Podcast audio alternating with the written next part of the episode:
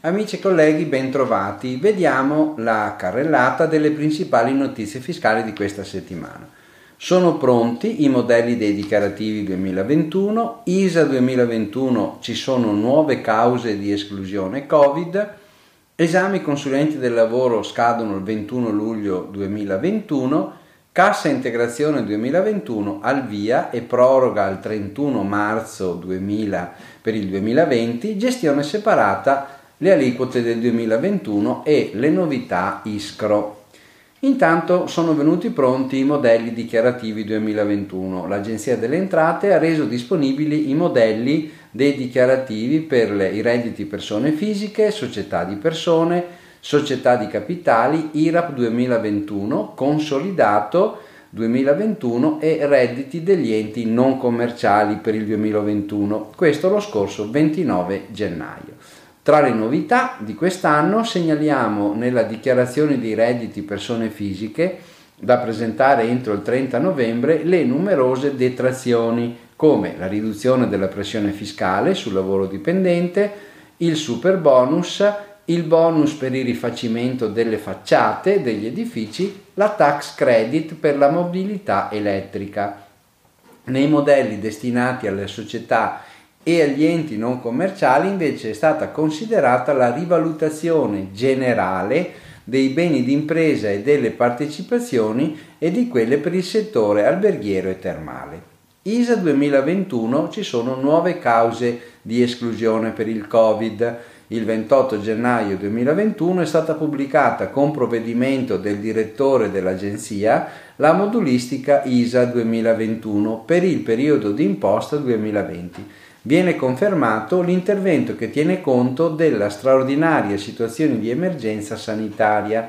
Sulle istruzioni, parte generale, sono infatti annoverate tre nuove fattispecie di esclusione dagli ISA per i contribuenti. Intanto che hanno subito una diminuzione dei ricavi o dei compensi di almeno il 33% nell'anno fiscale 2020 rispetto all'anno precedente, che hanno aperto la partita IVA a partire dal 1 gennaio 2019 e anche più generale per coloro che esercitano come attività prevalente una delle attività economiche indicate in base ai codici ATECO, tabella 2, allegata al provvedimento. Sono interessate le attività, normal, ovviamente quelle più colpite dalle limitazioni per il Covid, turismo, attività di ristorazione Va anche sottolineato che questi contribuenti sono esclusi dall'applicazione degli ISA, ma saranno tenuti comunque alla compilazione e trasmissione del relativo modello in allegato al modello redditi 2021. Questo non se ne comprende davvero il motivo perché se sono esclusi, però tant'è. Esame consulenti del lavoro, scadenza domanda 21 luglio del 2021 viene pubblicato il bando che indice la sessione di esami di abilitazione alla professione dei consulenti del lavoro, questo per il 2021. La scadenza per le domande viene fissata al 21 luglio 2021 per accedere alla piattaforma del Ministero del Lavoro e inviare la domanda telematica, ma per fare questo è necessario lo SPID.